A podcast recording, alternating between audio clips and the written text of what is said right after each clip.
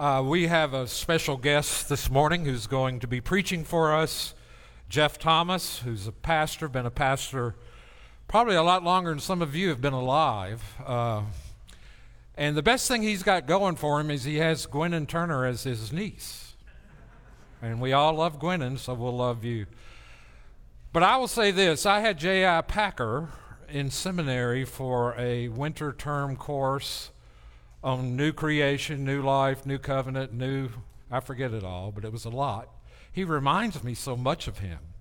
Uh, just listening to him, you're in for a real treat. I heard him in Sunday school. If you didn't catch that, it will be on the website or on Facebook where the uh, sermons and Sunday school are presented every week uh, so that you can benefit from that. Um, Geoff, would you come down and preach to us, brother? Well, thank you very much for those uh, kind words. And it's a delight for me to spend a weekend with Gwennon and Keith and uh, to preach to you today before going on to um, MacArthur's um, conference next week. And then I'm in Mesa in, uh, in Cornerstone Church um, next weekend and then home to my, to my wife again. I want to draw your attention to uh, Luke 15, the parable of the, the prodigal son. Uh, you know it so well. And uh,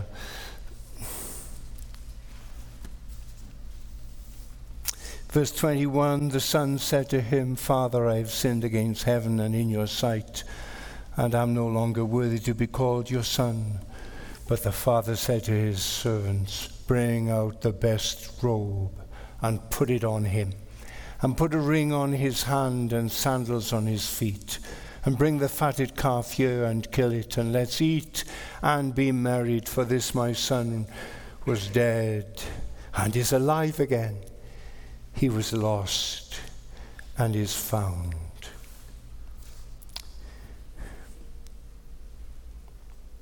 This is an oral portrait of God's redemption, and it has its own validity and its own finality. It is, as a parable, more accurate and more moving and more profound than a series of straightforward statements that I could make theologically to explain the glories of God's redemption. The picture is very evocative and open ended, and you all know it. It's been hooked in a memory cell in your life, maybe for 70 years. The story itself is what we fall back on, and there are three truths that I break it up into to help you to grip it. I want this picture to live with you for the rest of the week. It's an old man running to kiss and hug his son before his son changes his mind. There are three R's. The first is the R of rebellion. There's a boy who went to his landowning father one day and said to him, Gimme and it wasn't a coat of many colors that he asked for, and it wasn't a white stallion, but he asked for his share of the estate. And receiving that, he would then leave all rights to his father's land. All that remained would go to his older brother. You know how it worked in those days. The father divided the property between the two sons. The youngest son turned his share into cash, and the actual land was valued and then divided into the two. And he sold his share to someone else, and the shame that that would bring to the family would be added to the shame of the father, of the son already asking his father, before his death, he wanted his share. It was the equivalent of saying, I wish you were dead. And the father is an amazing man. He bore these two blows without recrimination. There are people who can't understand that in many, many cultures of the world. I have a friend and he works in a racially mixed area where there are a lot of immigrants that have come in. And he plays uh, table tennis and pool with them on a Friday night, and then he tells them a story of the Bible. And he tell, told them this story, and he said to them, What would happen in your country if a boy asked his father for the share of, of all that was coming to him? And they talked among themselves, and they would said, and they said to him, the father would kill him. And so there's a mystery here of the extraordinary patience and grace of this father. We're told that the son got all he had and turned everything into cash. He was leaving once and for all. He was not returning. Everything was taken that he wanted, and he was never coming back. He'd put as many miles as he could between himself and his father. He found that old life restricting and suffocating and narrow. He would head for a place from where, far, far from where he had been raised. He went to another country. Jesus said, a distant country. He went through countries to get to this country. And he was choosing the life of paganism over the privileges of living in the promised land. He turned his back on the covenant people of God. Like any young person would say, I'm not going to church any longer. He will have nothing to do with it. He wanted no reminders of God it's uh, an illogical, it's an impossible step to take because you can't escape from God. He can wake you up at three o'clock in the morning and touch your memory and impress upon you the reality that He is and that He lives. And He constrains you to think of Him.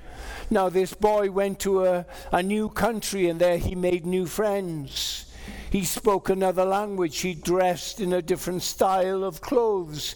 He had new habits and new traditions. And um, the year had a different shape from what it once had. I've got away from it all, he said. I hate it so much. Nobody knows me here. I, I can do whatever I want without any comments, without any tut tuts without knowing that my father was waiting up for me, that he wouldn't go to bed until I got home. He tasted all the forbidden pleasures that he couldn't do in his father's narrow world. It wasn't that he could now go to 21st birthday celebrations or go to weddings and anniversaries, all such activities are legitimate to the people of God now. Jesus himself went to weddings and to feasts.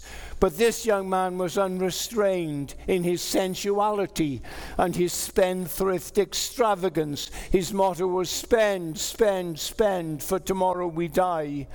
And in that process, then, he gathered around him a gang of hangers on Every itch was scratched. Every appetite was satisfied. He deprived himself of no new sensation. He sowed to the flesh. He thought that is the way for the abundant life. He never lacked companionship until the time came far faster than he ever imagined when um, he ran out of cash he discovered that he spent everything. No more free feasts, no more roast pork for his cronies, no more hunting expeditions, no more old wine, no more women to buy. He didn't have a penny in his pocket, and he didn't have an auntie living in a corner of that city that he could go and stay with. No family, no fair weather friends They'd all left him. And then, compounding the dilemma that he was in, uh, famine hit the land month after month, no rain, unemployment, people fleeing into the city looking for some, some money, some help. The boom became bust, and the dream had faded in an endless burning sun. Friends no more confronted with a groaning world, life lived under the curse. But he could fall further still. He was a Jew, and anything to do with pigs was bad enough. For him to be feeding them, for them to be new companions each day, was more despicable. Could he fall any further? Yes, he could. He was hungry enough to feed the food to himself that the pigs ate. His degradation reached a new low. He herded the swine, he herded with the swine. He ate from their feeding troughs. Sin is a bad master. He was in bondage to poverty amongst the pigs. And what began as one thrill after another ended in serfdom. He was like a party drinker who becomes a drunk. He was like a drug addict who becomes addicted. He was like the promiscuous person who gets sexually transmitted diseases. The party had become a prison. That's what sin does. When it captivates and conquers all those who give themselves to it. You see the picture here. You see the depths to which this boy had fallen. There are no redeeming features about this man. From the time he asks his father for his portion of the inheritance and heads off as far as he can go, right to the field of pigs. Now, you can allegorize this if you want to. You can make that error and you can say, ah, the prodigal son is the sinner. You can say that he's a type of every sinner, that he's a long way from God. And before you know it, you're facing a congregation with many of you in it. And you're saying to every man and woman and those middle aged ladies of the utmost decorum, there you are with the pigs and the prostitutes, squandering all that your loving Father has given to you. That is not the message of this parable. This man is how he is described for us in Luke 15. He's a rake, he's a fool, he's a drunkard, he's a waster, he's a derelict, he's a heartbreaker. That is what he is. He's not standing here in this parable as a symbol of an ordinary sinner. He's in the extreme. He's on the waterfront. He's in low company and he's thrown out of them. If ever there was a son who his father would refuse to have him back, it would be this son. If ever there was a sinner that God would reject, it would be this boy, this prodigal, this Saul of Tarsus, this torturer, this Jesus hater, this Gadarene demoniac, this John Newton, this policeman who rapes and, and kills and burns the body of a, a woman that he comes across. No ordinary sinner. He's on the lowest rung of the ladder, an inch above the surface of the cesspit and sinking ever faster. And you see the angels, and there's Gabriel, and there's Michael, and they're talking together. And Gabriel's saying to Michael, Is this the worst we've ever seen? Is he worse than King Saul? Is he worse than the Gadarene demoniac? Is it him? Is this the worst one? The angels are discussing it and say, God will surely not accept someone as despicable as this lad. It means, you see, for you and me, that we can never think, let alone say, someone as bad as me. We can never be converted. We could never change. We could never be a child of God. We could never run into the presence of Almighty God and say, Abba, you're my loving Father. You've forgiven all my sins. There's no hope because I'm an abandoned man. But here's this boy, and it's the worst possible scenario. The most abandoned, the most selfish lad the most cruel, the most wretched, the most hopeless. He's the chief of sinners. And yet there is a road for from him to where God is that he can take. There's a way back to God from the dark paths of sin.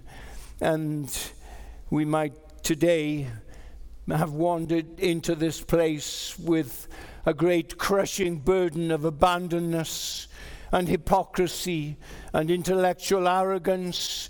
And we're overwhelmed with the pain we gave our parents and gave to our wife or to our husband, the people who loved us the most.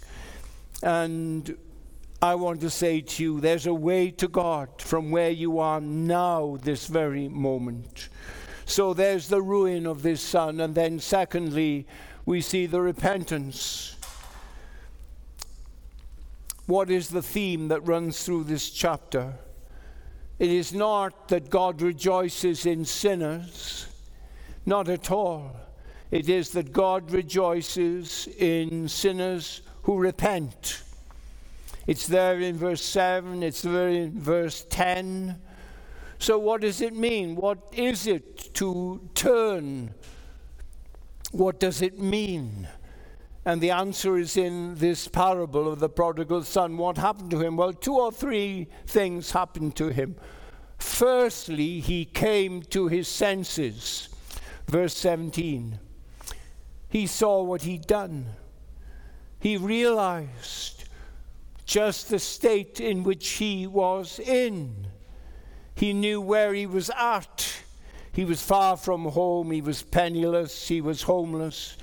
He was hopeless. He was disgraced. He was discredited. He was abandoned. He was all alone. And he came to his senses.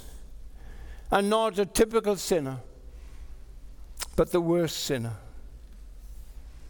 And if we are to come to God, and I want every one of you today to come to God, every one of you, without exception.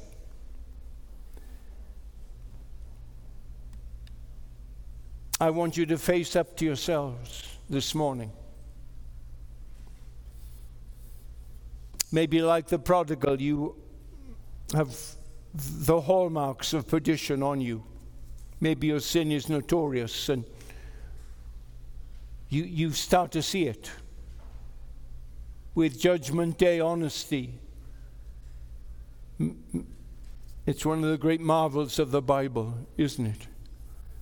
You'd have thought that this guy, he would have, for years, certainly for the past months, would realize what a sick fellow he was, what a vast ego he, he was that he could treat so wonderful a father the way he did. And some people are so abandoned, and, and you say to your wife or your husband, you say, they, they must know the truth about themselves. They have to know. The alcoholic knows, the pedophile, surely he, he knows. The drug, addict, he knows what he's doing to his health. He realizes uh, his church, his friends, they realize he must realize too. He must know. Surely he knows. And yet you read the Old Testament, and here is King David who wrote the 23rd Psalm.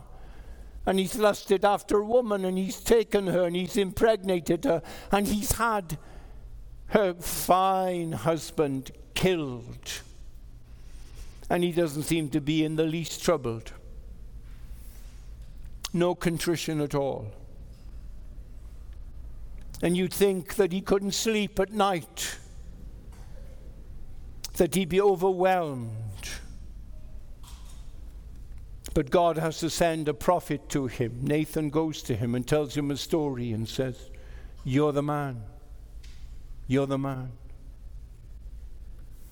He tells him, Adultery is sin, murder is sin, and God knows, and you answer to him. There are many men and women in Las Vegas. Their sin is staring them in the face, but they haven't come to their senses.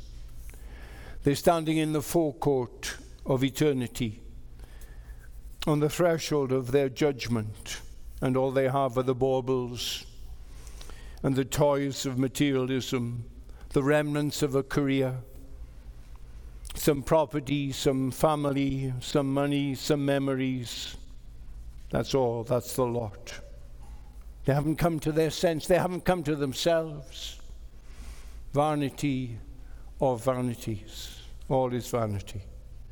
We have our goals, we have our objectives, our chief ends towards which we are aiming the rest of our lives. Then John Milton, at that moment when we think the prize is in our grasp, come the blind Furies with their abhorred shears, and they slit the thin spun thread. What have we got? I don't want to sentimentalize, but you recall the tragic endings of some great statesmen Winston Churchill, Ronald Reagan, all the achievements, all the ego reinforcing attainments of outstanding lives, these enormously influential good men with the plaudits and accolades that they received from the nations they led, and yet at the end, what did they have? What were they? It seems to speak so eloquently then of the insubstantial nature of human attainments because they'd attained so much and yet at the end, did they know it? Did they recognize their wives? Did they realize that they were adored and respected all over the world? I doubt if they ever knew it. So repentance is facing up to yourselves, coming out of the shadowlands without God to self evaluation and self understanding. The gospel is not a call to fantasy, the gospel is a manifestation of true truth, real reality, facing the all honest, honestly what you are. So that's the first thing he came to himself. And secondly, repentance is remembering the Father. That word Father occurs only once in the parable so far, but now from verse 6 to 17 it, it occurs seven times. The Shorter Catechism tells us that repentance begins with an apprehension of the mercy of God. You start to believe that though you are killing yourself with your ego, your vanity, your wretchedness, your pride, God still can be merciful to you. We know a person will never repent unless there's hope. It may be just a glimmer, just a maybe, but he must feel God will show me mercy then, to me. Jesus said, Him that comes to me, I will in no wise cast out. Sinners, Jesus will receive. Sound the word of grace to all who the heavenly pathway leave, all who linger, all who fall. Sing it o'er and o'er again Christ receiveth sinful men. I don't care who you are or where you've been where you spent last night. Doesn't matter. If you come to Him in repentance for your sin, there's no way you'll be cast out. There's that hope, there's that glimmer for every man. Well, what caused this change in this boy? Well, somewhere in this boy's childhood, there had been indelibly implanted in his consciousness that whenever things went wrong, and however badly they went wrong, he could always go back. He could always go home. He must. He hadn't been taught if you bring disgrace on the family, then, then never come back. He hadn't been conditioned to the view if you let us down, don't bother to come back. If you bring shame on us as a family, you stay away. He'd been told, and he saw this truth lived out by the practice of his father. However low you go, however deep the abyss, however appalling the degradation, you must always remember this is your home, son and here you can return. And I would beg and plead with all the parents that are here this morning that they give their children the same absolute and unconditional security that your sons, your daughters know if they face the ultimate in tragedy, they can still come home. If they're drunkards, they can come home. If they marry the wrong people, they can come home. If they get sexually transmitted diseases, they can still come home. If they get pregnant, they can come home. If they have an abortion, they can come home. If they end up in jail, they can come home. They may have, they must have, they must have that assurance. It's one of the basic elements of divine pedagogy. That's how God trains His children. He wants them to exemplify and reflect His own fatherhood. And that's how God trains His children. He wants them to exemplify and reflect His fatherhood. He wants them to have this security that this boy comes to his senses on this, this distant city. He remembers his father and he remembers his father's words to him Son, you know you can always come home. And that's repentance. There is the turning from the love of the world, from the lust of the flesh and the lust of the eyes, and a turning to God. And then repentance, you see, the third thing about it is that it's it's n- not perfect. Uh, it's like our faith is not a perfect faith. We say, Lord, I believe, help thou my unbelief. We say, Father, I repent, help thou my unrepentant heart. And so the son rehearsed what he was going to say when he got home and he saw his father. And he would say, um, Father, I, I, I have sinned against heaven and, and in your sight. I'm no longer worthy to be called your son. Make, make me as one of your hired servants. That's what I'll say. And he repeated it to himself. He got the speech, the sentences right as he wandered back more slowly than he came from the distant country through the other countries and then into the promised land. He'd been full of excitement and anticipation when he was going. He was full of doubt now about the welcome he would get. So he made a little speech. I can never be a member of your family again, but um, hire me when it's autumn and the harvest time, and we men stand in the marketplace and the foreman comes down to choose.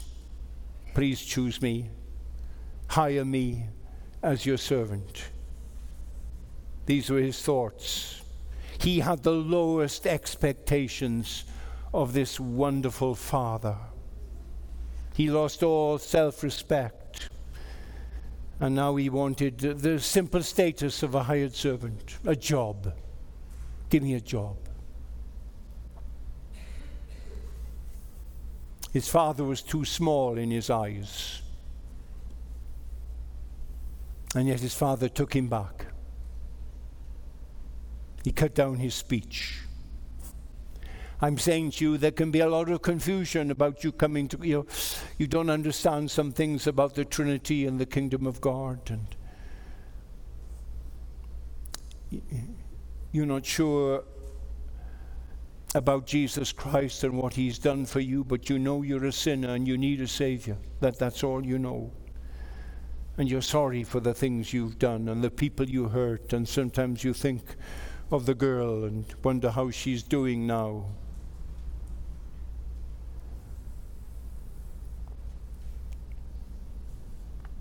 And you're making your way back.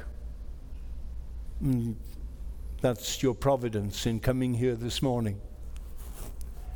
And the Word of God is encouraging you to, to come back.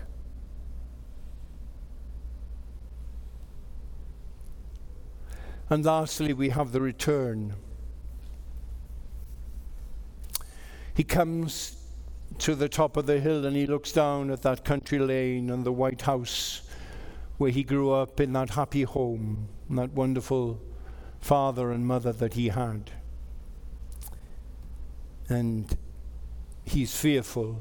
He's trying to remember his speech. And he pauses and he looks down. What will his father do that he's hurt so much? What welcome will he get? Every day the father went over and he pulled the curtain aside and he looked up up the path to the hill. Would there be a figure?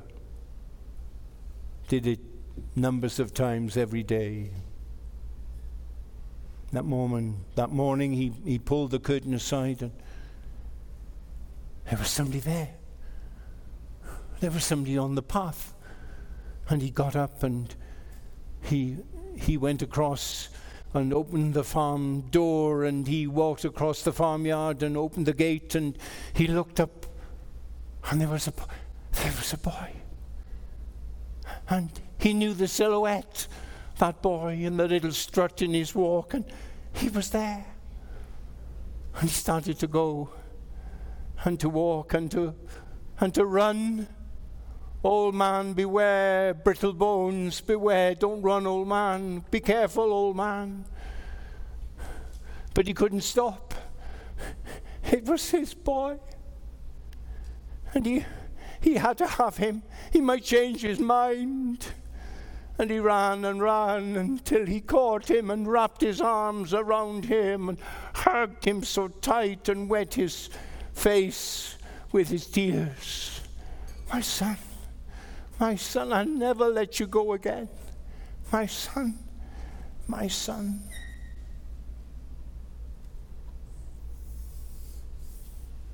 And three breathless servants came running up, and he said to the first, um, Bring the, the best robe, you know, it's in the wardrobe in my bedroom.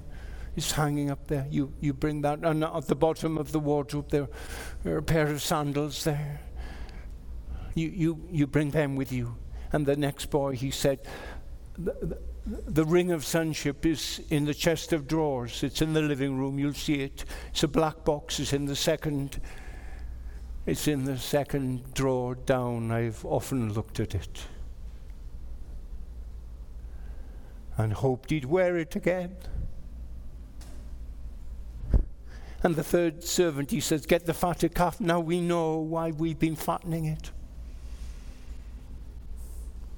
Get a fire going and slaughter the, the fatted calf. And get the band and tell the women no work today and tell them to put on their best clothes and to clear the farmyard for country dancing. My son was dead. He's alive. My son was lost. Found him. And they began to rejoice. You've got to draw that wonderful picture in words now. It's a picture of the great welcome that God gives to despicably awful and wicked people who for years have kept him out of their lives. But grace reaches them and convicts them, and the Spirit indwells them and gives them a new heart and a new spirit and gives them life from the dead. And in that moment, God does so much to us. God pardons all our sins, all our past sins, all our present sins, all our future sins. Sin was written all over this boy's face, and Father doesn't mention a thing. It's registered in his whole appearance. God doesn't hurl our past at us when we come as a sinner to Jesus. We've been so unsanitary and we are made as clean as freshly blown snow. Your sins were scarlet. You come just as you are and say, Well, sorry it's been so long. Here I am. You know all about me. And you're welcoming me. How amazing. Sure, the boy began to say, Dad, I'm. Um, you, you want to talk about what I did? I'm so sorry. He can't believe that God could cast all his sins into the depths of the ocean and remember them no more. The past is past. And we are made sons. It is not then, okay, five years you live in the room above the barn as a servant. And then we'll have a family powwow and we'll discuss whether you can be whether you can be a, a son of mine again. It's not that. Immediately the best robe. Immediately the ring of sonship. Immediately the sandals of sonship. Immediately the feast and the joy and the welcome. Heirs of God, joint heirs with Christ. If any man is in Christ, he's a, a new creation. This man had walked home all the way, and his desire was um, I hope they won't throw me out. I hope I can at least work there again. His father made him a son. Joint heirs with Jesus, joint heirs, so that whatever Jesus inherits because of his obedience to the death of the cross, so, so we get the same inheritance, the same love that loves Jesus, loves us Blessed assurance, Jesus is mine. We are given the gift of God, the Holy Spirit. He comes into these sick hearts of ours and gives us health, these dirty hearts of ours and gives us cleaning. Father, I can't make it as your son. I can't. I've fallen in the past. I'll fall again. Uh, I don't want to bring disgrace. Uh, can we make it? Some of you are afraid that you won't make it. But you're thinking of what you were now struggling. A man who is in Christ has, is a partaker of a divine nature. And he can do all things through Christ who strengthens us. And that's your hope from now on. Not, not me, but, but, but Christ. We come so tremulously, we have nothing at all to bring. And God gives us everything. All we have needed, His hand has provided. Great is His faithfulness unto us. He gives us His Son. Imagine, God has a Son, and He gives that Son to us forever and ever. Life renewing, irrigating our lives, adopted into his family.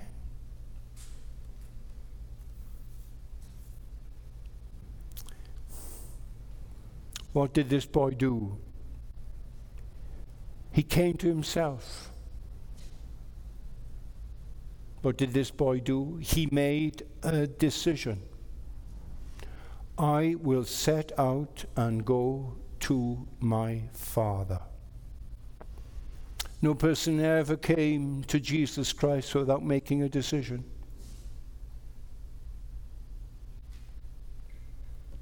And ashamedly, I want every one of you to make a decision this morning. I'm going to my Father. That's the decision I want you to make. This boy was transformed. His uh, recovery was achieved by coming to himself and returning home. Going home. Come home. All of you, you come home as a father, and his arms are outstretched, and he'll meet you halfway. He'll run. He'll embrace you. It's been the longest time for some of you to come to this decision. You come. The arms of love that compass me would all mankind embrace. Ah, we come to certain decisions and then we move back from them. We decide we'll go home and we'll turn over a new leaf and then we drop the book. We say, Not yet. You ask me what saved this boy.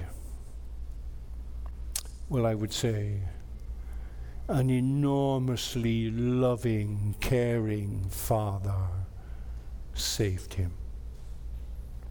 You ask me what saved this boy. He came to himself and he made a decision to go home.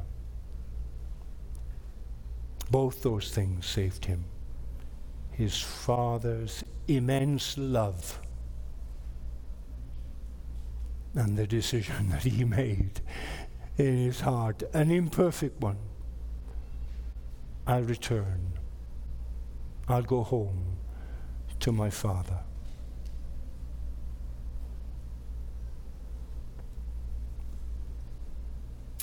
Let's believe in the mercy of God. Let's believe that it is immense. It is far greater than our imagination could possibly grasp. It is deep, it is high, it is as far as the east in, is from the west in its width. Let's start now going to this immense God. This God that's brought you here today to tell you this. This God who's brought you here today with the intention that you could make a decision that you from now on are going to be the children of God, sons of God, joint heirs with Jesus Christ, all things working together for your good. God supplying all your needs, God with you, in you, going before you, alongside you, behind you, above you, underneath you, every preposition in relationship to you. This God, this wonderful God. I can't understand how, if you've seen a glimpse this morning of how great the love of God is, you, could, you can go back, go back to your television sets, go back to your casinos, go back to one relationship after another, to your drugs, to your drinking and say no to this God? How can you? How can you do that? God, in His providence, has brought you here for you to bow before Him and say, My Lord and my God. You know, there's no formula. But from now on, oh, start talking to Him. This morning, talk to Him. When you sit in the seat, when the service is over, talk to Him. When you drive home in the car, talk to Him. When you sit this afternoon and read the Bible, talk to Him. When you lie in bed tonight, talk to Him and talk and keep talking until He answers. Until He gives you the inward witness of the Holy Spirit that the Spirit of adoption, you're His Son. Not for the years of time alone but for eternity. Oh, you, you come now. You come to the Savior. I beseech you, you come just as you are, to just as He is. God is love. May He bless His word. Let's pray together. Our gracious and loving Heavenly Father, thank you for your kindness that we've heard again just how wonderful you are. Oh, what a privilege it is for us to gather in Jesus' name and know that walking the aisles and sitting next to us and nudging us and keeping us, pulling our minds back when they wander. Think about these things you say to us. These things are real. These things are true, and that's why you should become every one of you children of a Heavenly Father, because His love is as deep as an ocean, as high as the moon. Lord, have mercy on everyone here, on those that have professed faith in the past and have now long gone. Those who've got the coldest heart, we pray for him. The most wicked man or woman, we pray for them. Oh God, in your kindness and in your mercy, hear us. Please save us. Please save us from ourselves. Make us your children, Lord. And give glory to the one who is worthy of it, even Jesus Christ, in whose name we pray. Amen.